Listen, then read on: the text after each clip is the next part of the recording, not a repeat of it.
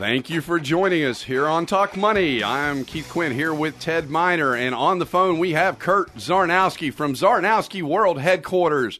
Kurt, welcome and good morning. Hey, Keith. Good morning. Great to be back with you guys. Hey, you know, I just want to let you know I'm up here in the world headquarters of Czarnowski Consulting, and the commute this morning was very arduous.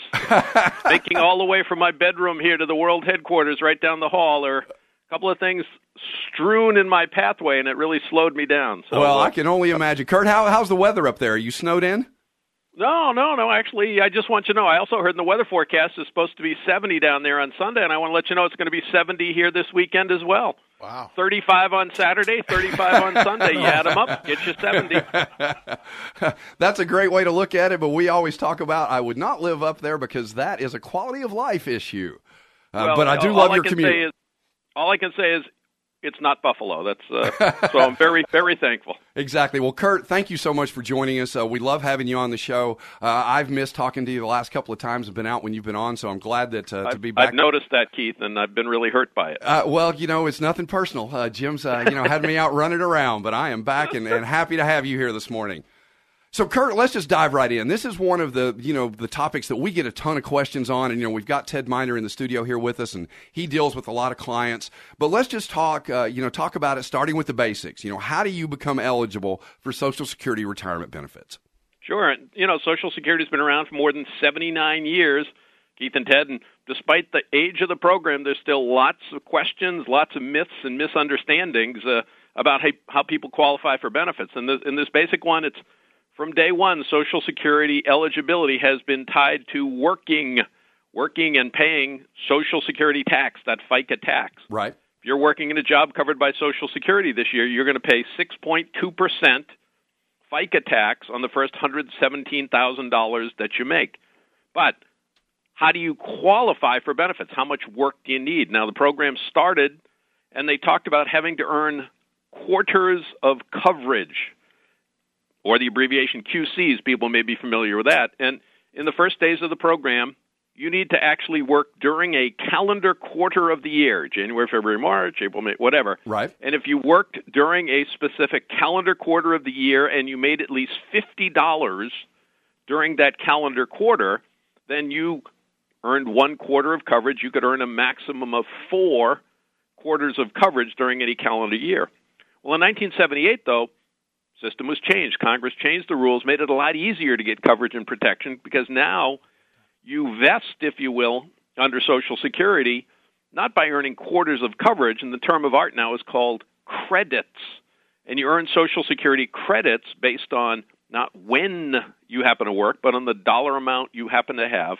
Right. 2014, for example, for each $1,200 that you make in a job covered by Social Security, you earn one Social Security credit. Now, you can still earn a maximum of four credits during a calendar year, but that means, for example, 2014, if you work in a job covered by Social Security and you make at least $4,800 during the course of the year, you can make it all in one day. You can spread it out, but it doesn't matter when you make it as long as you make 4,800 bucks. You have earned your four credits for 2014. And the bottom line, Keith, is that once you have accumulated 40, 40 credits and or quarters of coverage, you are, and the term they use is insured for benefit, but think of it, you are vested in the Social Security program and you'll always collect something at some point down the road. You don't have 40 credits on your own, 40 quarters of coverage throughout your working life. You're not going to be eligible for anything based on your own work activity, but it may be possible for you to collect something based on the work and earnings of your spouse. But 10 years of work, going all the way back to your very first job, 40 credits accumulated – bingo, get your foot in the door entitles you to something. Hey, Kurt, this is Ted. Question for you. Hey, Ted. I, I, um, I talk with a lot of people who are, you know, Social Security is that, you know, a big part of that uh, retirement benefit. And probably the most important question I get or, or strategy that we talk about is when do I take those benefits? And, you know, a lot of people know about 62 and 66, but you know the other numbers they don't think about. Can you talk to us a little bit about uh, when someone should actually start receiving? Sure. You know, and and uh, great issue. That's a big issue. The, the, the most frequently asked question I get when I'm out talking to folks, and you know, I try and explain to folks from my perspective. You know, you have worked, you have paid into the system. It's your choice, your decision as to when you start to collect your benefits. But I always want to make sure people are making an informed decision. They understand their choices and their options, and as long as they go in and make a decision with their eyes wide open, that's that that's fine for me. But I really like to let people think these days. Well, at any point, the key is knowing what is called your full retirement age for Social Security purposes. Now, for any of us baby boomers born between 1943 and 1954, our full retirement age for Social Security is age 66. And under the program, if you start to collect right at your full retirement age, you get 100% of what your work and earnings have entitled you to.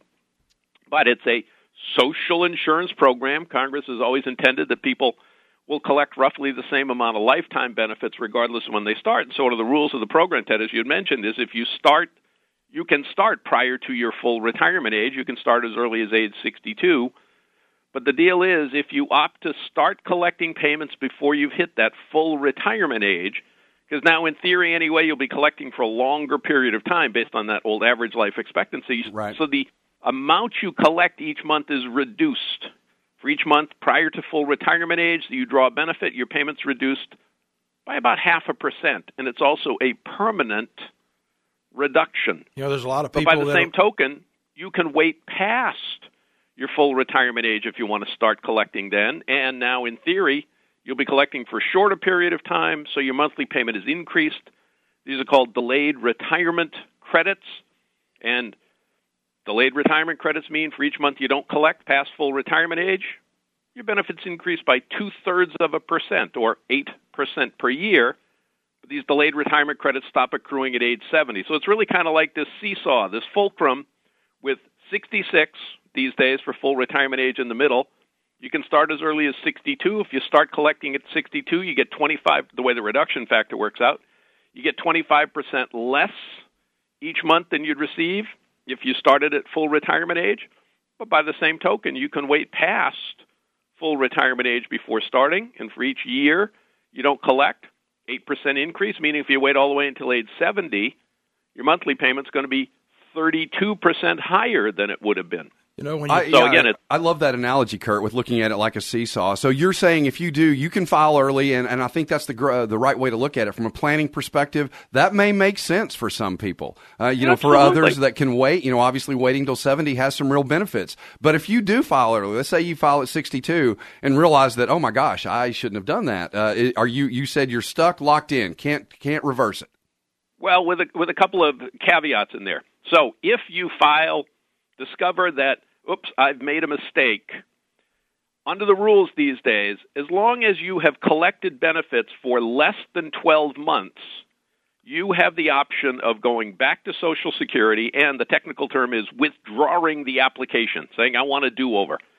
Now, to get that processed, you will need to repay any benefits you may have collected. Now, Social Security doesn't charge interest on that, but you need to Right. Refund anything you had collected, and then that old application goes away, and you are free to file again at whatever point makes the most sense for you. But let's say you have collected for more than 12 months Okay. unfortunately, you're limited in what you can do. But what a lot of people don't realize is if you are at your full retirement age, there's that key point again, under the terms of the Senior Citizen Freedom to Work Act, which was passed back in the year 2000, you can go to Social Security at that point and ask to have your payments suspended. This voluntary payment suspension, you go in there, and what Social Security will do, they will stop paying you and for each month, full retirement age forward, that you don't collect a benefit, as we mentioned a little bit earlier, you're going to earn delayed retirement credits, and that will increase your benefit by two thirds of percent for each month you don't collect. So You Kurt, still have that ability to have your payments suspended full retirement age onward, even if you had started collecting at 62 or 63 or whatever. So if you've been drawing payments for more than 12 months and you change your mind, eh, not really a lot you can do until you reach your full retirement age. And at that point, you can ask to have your monthly payments suspended. And for each month that you don't collect going forward up until age 70, your benefit amount is going to be increased. So you can make back part of that reduction that you would incur in your payment. Kurt, so if I if I turn it on at 62 and I realize I've got a mistake on the 13th month, you're telling me I've got to wait another three years. I believe the term of art is SOL, my friend. you know, you, you talked about those small percentages to begin with, and uh, up right there at the end of, of your of your analogy of this, you started talking about the big twenty five percent difference from sixty two to sixty six, and and thirty two percent difference from sixty six to seventy. And you know, I, I got a lot of people they think they think they can't wait to that sixty two, but when you get down and do the hardcore numbers and they start thinking about it and really the importance of creating cash flow in retirement, you know, they start looking at it a little bit differently. It's a really big you know, deal. Else, yep, something else to keep in mind too. I don't know how much time we have before break, but people ought to recognize too that by opting to wait, not only is your own monthly payment higher, but if we have a chance, and we've and we've done this in the past, talked about survivor benefits. But if you're talking about paying survivor benefits, by waiting, the survivor benefit is basically based on 100% of what the deceased individual had been collecting at the time he or she had passed away. So people also need to recognize that by waiting, not only is your own payment higher, but any survivor benefit that might be made down the road is going to be higher as well. And by starting sooner, you're not only reducing your own payment, it's also meaning that any survivor benefit that might be made is going to be lower as well. So it's another factor to consider. But again, it's the individual's choice. Individual's choice. That's that's the right way to look at it. Kurt, we are going to take a quick break, but before we do that, just tell us briefly that how Social Security calculates this benefit uh, amount, and then we'll come back and we'll talk about spouses and some other uh, other interesting uh, aspects of Social Security. Well, basic, it's a secret formula. It's like the, the secret sauce on the, the Kentucky Fried Chicken. No, the, basically, benefits are calculated using a formula that Congress has written right into the law as I said right up front, there's a relationship between your work and your earnings. The more you've made, the more you paid into the system, the more you collect each month from Social Security. Um, but it's not a perfect correlation. But in calculating anybody's benefit, Social Security does go back to a number of steps. First step is that they do adjust all of your prior year earnings for inflation, bring them up to what they are in today's dollars. Then they go pick out and average someone's highest, wait for it, 35 years of work under the system. Another one of those myths I've encountered.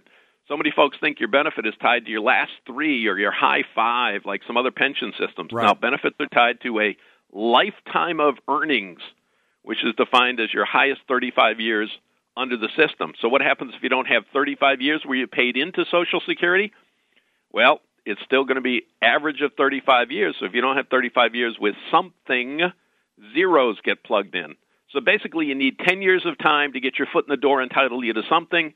But when it comes time to calculate the amount you're going to get, it's your highest 35 years of work that get averaged, and it comes out with a benefit amount. Average retirement payment 2014 is $1,294. $1,294. That is a big deal when you're thinking about cash flow planning in retirement. Absolutely. But again, you wait until age 70, you're going to get 32% more than that. And I am all about getting a 32% return, Ted. And I love a return that's almost, you know, and I hate to say that G word, but it is close to guaranteed. 8% a year. 8% a year. you mm. can't beat that.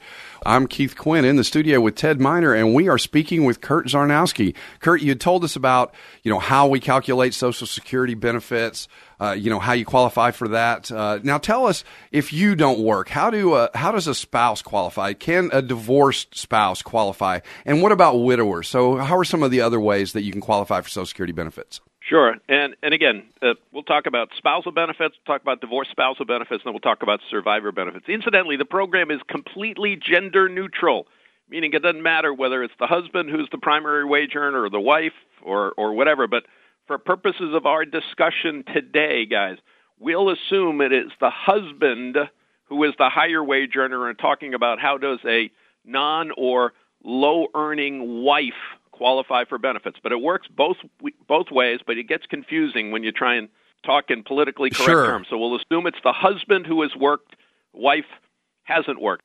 Basically, under the rules of the program, we'll, we'll assume the husband has worked, paid into the system. We'll say his Social Security full retirement age amount is thousand dollars a month. Okay. The wife, as a spouse, at her full retirement age, is eligible to collect a monthly payment equal to fifty percent of that full retirement age amount, or in our example, $500, that will be paid to her in addition to the thousand that's paid to the husband and it will be paid to her even though she may not have worked a day outside the home in her life. Gotcha. Now, for her to be able to collect, here's a key one. He needs to have applied for benefits. He needs to have applied for benefits. She can't just walk in there and get a spousal payment on her own without him having applied in the first place. Second, for her to be able to collect, she has to be at least age 62. That's the earliest age spousal payments can be made. No different than on the retirement program, the same concept holds. She starts to collect at her full retirement age. She gets the full 50%. She starts to collect that earlier. That amount is reduced. It works out she starts at age 62, the earliest possible point. She gets 35% of his full retirement age amount. And that's the third key point on spousal benefits. Her payment is related to his full retirement age amount, the amount he would have collected had he started at that point. It isn't necessarily tied to what he's actually collecting. So, for example, the husband starts to draw his payments at age 62, so instead of getting $1,000, he's getting $750 a right. month. Well, if the wife waits until her full retirement age, she's still going to get a full $500 a month, 50% of the full retirement age amount. So in this instance, she gets more than half but by the same token, say he had waited until age 70 to collect, getting that 1320, her payment at full retirement age is still only going to be $500. These increases or decreases have no impact at all in terms of spousal benefits, and that's what's paid while he's still alive. It's based on the full retirement age amount. Gotcha. So, how about the wife has worked, has paid into the system, and let's say she's earned a benefit on her own of $800. Well, one of the basic rules of the program is as a spouse, you can collect either 50% of your husband's full retirement age amount or your own. You collect one or the other, whichever one is higher, not both at once. So, with her own $800 benefit exceeds that $500 spousal portion, so she simply collects that. But say she hadn't worked that much, her own benefit was only $250.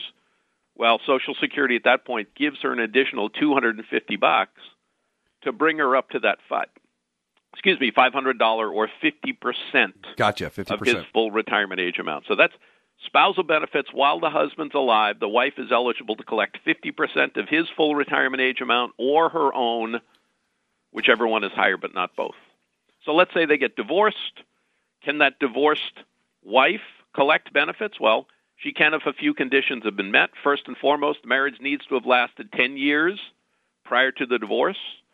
For regular spousal benefits, just a one year duration of marriage requirement, but with divorced spousal cases, marriage needs to have lasted 10 years prior to the divorce. Second, for her to be able to collect, she cannot be married. She cannot be married. If she remarries, she loses eligibility on her ex husband, but certainly gains potential eligibility on her new husband. Right. And then thirdly, she'd have to be at least age 62, earliest age a divorced spouse can collect no different than regular spousal benefits. So that's divorce spousal, spousal benefits while the husband's alive. So what happens if the husband passes away? Right. Well, now we're talking about survivor benefits. And here, the basic rate for the surviving wife is not going to be 50% of his full retirement age amount, but it's going to be 100% of what he happened to be collecting at the time he passed away, or would have been collecting had he been drawing benefits. So, for example, he's getting a thousand bucks a month. She's getting eight hundred dollars. He passes away, assuming she is at her full retirement age or older. Well, she'll begin to receive an additional two hundred dollars a month, bringing her monthly payment from the eight hundred on her own up to that thousand dollars that he had been collecting. But two points: she collects on one account or the other. She doesn't continue to collect both payments. So while her individual benefit goes up, total household income is actually dropping because while he was alive, they were getting eighteen hundred bucks a month in Social Security. Right. That's now dropped, and she's getting a thousand dollars. But the other more important point, and we had referenced this a little bit earlier in the show, is say he had waited from age 66 all the way to age 70 so that at the time he passed away he was getting $1320 a month because of those delayed retirement credits. Well he passes away. Well the good news for her is her widow's payment will be that $1320 per month. And the fact that he had waited as i said earlier not only meant that his eventual payment would be higher but it also meant that the widow's benefit that will go to her upon his passing is going to be higher as well one other point. Always get the question, well, what if he hits full retirement age, opts to defer, but dies, say, two years later at age 68, never having collected? What's the widow's benefit based on? Well, the good news is it's based on that age 68 rate he would have been collecting had he started the month he passed away. So even though he never sees any benefit from that waiting, the survivor benefit does incorporate those delayed retirement credits, so her payment eventually is higher because of his waiting. Guys, I don't know of anything that you can do where planning is so important on the actual dollar amount you get. And when you're talking about, you know, basically a pension that lasts for the rest of your lives, this is just incredibly important. Well, what? Oh, it really what, is. What we also find out, Keith, is people are so uninformed. Absolutely. I mean, it's a government program. It's pretty complicated. It really, really is. Well, now, Kurt, you've talked about that. You know, who's qualified. We talked about spousal. We talked about survivor benefits. Now, how are or what are some of the strategies that people can use to maximize this again, this this cash flow payment that they're going to get in retirement? Sure. So we'll try and uh, cram in discussion of three strategies. All of these pertain to couples first and foremost. Okay. As they say to folks, the way a single individual optimizes his or her lifetime Social Security benefits, you wait until age 70 to start and then live forever. But with couples. That's a good strategy. Thank you. couples, maybe some things you can do. Now, all of these again flow from someone, one or at least both, at least one or both members of the couple having reached full retirement age. Okay. That's a triggering thing for all of these. Keep that in mind. First one we'll touch on is called file and suspend, and this best illustrated. It, it also came from that Senior Citizen Freedom to Work Act I had referenced. But now let's say it's that traditional husband and wife situation that we had referenced. He'd worked, she had never worked, so she could only collect a spousal benefit, and she could only collect a spousal benefit if he actually applied for benefits. But he's sitting there, having listened to the show, he wants to wait. And he's wondering is there something he can do to allow him to wait but still get some money for his wife? And this file and suspend strategy says if he waits until his full retirement age, he can go to Social Security at that point, file his application for retirement benefits, and then immediately ask to have his monthly payments suspended. We talked about this a little bit earlier. Right. By asking to have his payments suspended, he won't collect anything, and he'll therefore earn those delayed retirement credits, increase his benefit. By, by its having applied in the first place, it now opens up eligibility for her to collect that spousal benefit. And if she is at her full retirement age, the same point, she'll get 100%. I'm, I'm sorry, she'll get the full 50% of his full retirement age amount. She's under full retirement age. She has to be at least age 62 to get that spousal benefit, just as in regular situation. But it's a way that he can defer, earn the delayed retirement credits, increase his eventual benefit, increase the eventual survivor payment, but allow some money to be paid to her while he's waiting. So file and File and suspend. suspend. Gotcha. Second strategy, what's called claim some now, claim more later. And now we've got husband and wife again, but now both of them have worked. Both have paid into the system. We'll say he's got a thousand dollar full retirement age amount. She's got an eight hundred dollar full retirement age amount. She has decided to start collecting her payments, so she's receiving benefits. But Okay. he's sitting there still wanting to wait to earn those delayed retirement credits. But he's wondering, is there something I can do to get me some money while I'm waiting? And if he waits until full retirement age, key point again, full retirement age, he at that point can go to Social Security and apply for just a spousal benefit. And by doing that, he'll collect 50% of her full retirement age amount or 400 bucks a month. But he won't have applied for his own retirement payment because he won't have applied for his own retirement benefit. He'll earn delayed retirement credits going forward. Key thing is he has to be at full retirement age because you go to Social Security before full retirement age, you don't have this option of just taking a spousal benefit. You have to take your own retirement benefit first. And if your own retirement benefit is more than what you could collect as a spouse, well, you just collect on your own. Gotcha. So this is, as I say, often a- an awful lot like Mary Poppins. It's a spoonful of sugar helping the medicine go down. He's able to get this spousal benefit, defer collecting on his own, and assuming all goes well, four years later at age 70, he goes back to Social Security at that point, applies for his own retirement payment, And because he will have not been collecting his own retirement benefit during that four year period, the amount he collects at that point will be 32% higher than the full retirement age amount. He'll get the benefit of 8% per year increase, but he'll have been collecting this spousal benefit in the meantime. Third strategy I talk about combined strategies. So basically, now you've got the husband and wife, both have worked, both have paid in, and now both of them want to defer. Right. Key strategy says if they wait until full retirement age. Now, both of them have to be at full retirement age. In that prior strategy, he had to be at full retirement age. She was collecting. Didn't matter what age he had started at, he was collecting. But now, if they both are at full retirement age, they walk in. He's got a full retirement age amount of a thousand bucks. So let's say he files and suspends. She's got a full retirement age amount of eight hundred dollars. She comes in also at full retirement age and files for a spousal benefit only. Because neither one of them will be receiving their own retirement payment. They'll both be earning delayed retirement credits going forward, increasing their respective benefits by 8% per year. But because she will have applied for that spousal benefit, she'll immediately collect $500 a month. In our example, that's 50% of his full retirement age amount that will come into the house each month while both of them are opting to defer. So, again, in all three strategies, at least one member of the couple has to be at full, Full retirement, retirement age, but it's a way that at least one member of the uh, the household is going to be receiving Social Security benefits, while one or perhaps both members of the couple are opting to defer, earning those delayed retirement credits, and increasing their eventual payment. Mr. Czarnowski, that is some fantastic information. We appreciate your time and so much appreciate you sharing your knowledge with our listeners. I know it's given them a lot to think about. Thank you so much. All right, guys. Hey, happy Thanksgiving. Happy Thanksgiving. Thanksgiving. Thanks, Kurt. We'll talk to you. Bye bye. Ted, some great information. Kurt always uh, has some really good things to think about, and Social Security is incredibly complicated. Well, you hear, you know, you listen to a man like that that's that's been in it for so long, and it it it, it tells you why you need to plan. You need It to talk really to does. And all of those, you know, just make such a huge difference. And I want to thank Ted Minder. Ted, you've been a great guest. Appreciate you coming in. Kurt Thanks, Keith. Czarnowski, you know, shared some excellent insights on Social Security.